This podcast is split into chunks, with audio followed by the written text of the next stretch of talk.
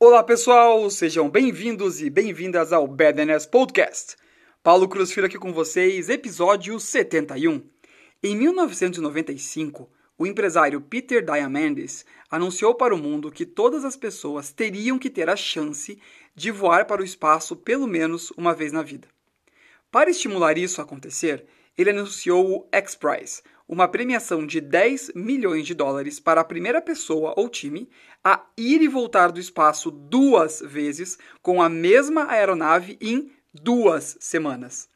Algo que foi considerado, declarado e reforçado como impossível pela NASA e pelos gigantes da indústria aeronáutica Airbus e Boeing. Nove anos depois, em 2004, o americano Burt Rutan conseguiu realizar o feito mais de 100 milhões de dólares foram investidos globalmente para disputar o prêmio por pessoas e times diferentes. Mas o grande objetivo era abrir o caminho para possibilitar a viagem espacial para todos. E o impossível aconteceu. O jornalista e autor Steven Kotler foi um dos primeiros a publicar sobre esse prêmio em larga escala e acabou ficando muito amigo de Diamandis. Kotler acompanhou a rotina de Diamandis, que provocou esse impossível de acontecer e percebeu que, como todos os seres humanos, ele acorda, toma café, conversa com alguém, trabalha no computador, vai a uma reunião, come algo, pega o telefone, trabalha no computador, como todos nós. Mas o que explica que ele atua continuamente confrontando o impossível? Kotler explica que é assim que o impossível funciona por dentro.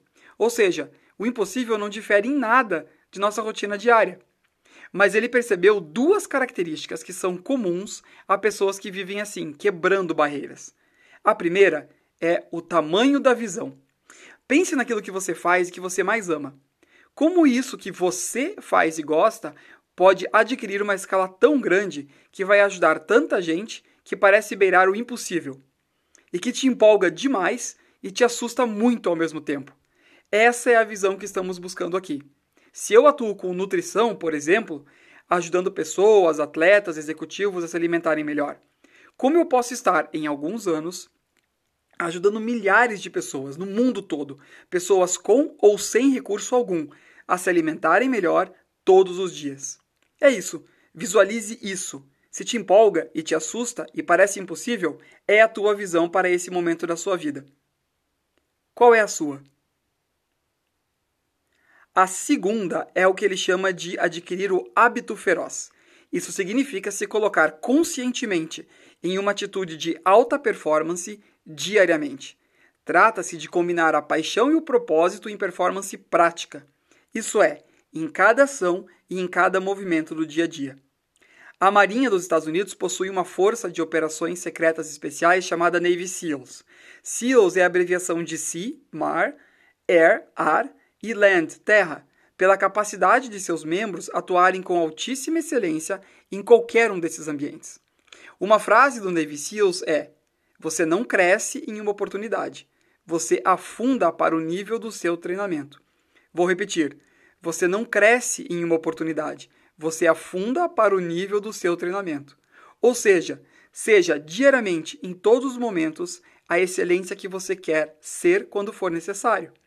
Isso tem muito a ver com os elementos de Musashi que falamos na semana passada, quando sua essência se torna tão intrínseca a você que você pode até mesmo esquecê-la e passar para o próximo nível. Então, pegue a sua visão e tire dela os comportamentos necessários para chegar lá.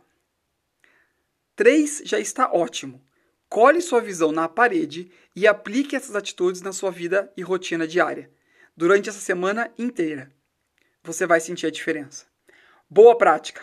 E continuamos interagindo no Instagram, Paulo Cruz Filho. Que todos e todas vocês tenham uma excelente semana e até amanhã!